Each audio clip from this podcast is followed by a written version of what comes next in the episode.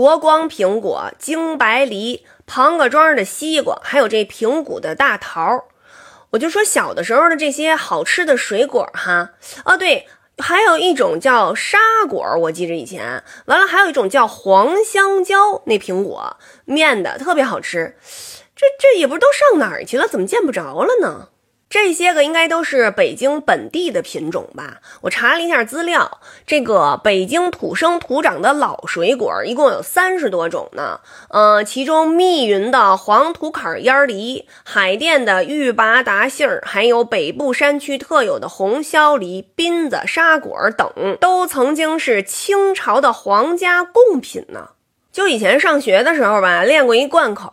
说这个一棵树上长着七个枝，七个枝上结着七样果，结的是槟子、橙子、橘子、柿子、李子、栗子、梨。然后我就一直不知道这个槟子是什么，我这一查资料才知道，这原来是咱们北京的老水果呢，还我就从来没吃过这个东西啊，我感觉。随着国外这个新品种的引进，还有就是这个城市化发展的进程加速，所以呢，有好多老的这个果树的品种就濒临灭绝了。嗯，所以可能我们就有很长时间都见不着了。但是呢，有一个好消息，在我们京郊农村的很多果农的共同努力下，保护和养护了很多高龄的老果树。恢复了很多传统品种的水果。有个大兴的粉丝给我留言啊，他说吃桃呢，五月中是吃五月鲜，六月中旬是水蜜桃，六月底七月初是九宝桃，七月底啊是八月初是绿化酒。嗯，他说如果不好吃的桃，您也觉着不甜，但是就是看着特别好看，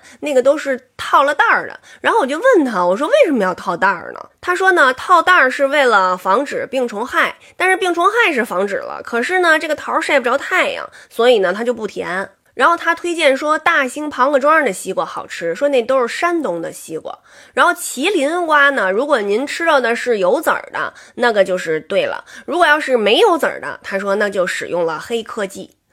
哎呀，然后我就这么一听他跟我聊这个水果哈，还有这么多的学问呢。咱小时候都说香蕉、苹果、大烟梨，哈，嗯，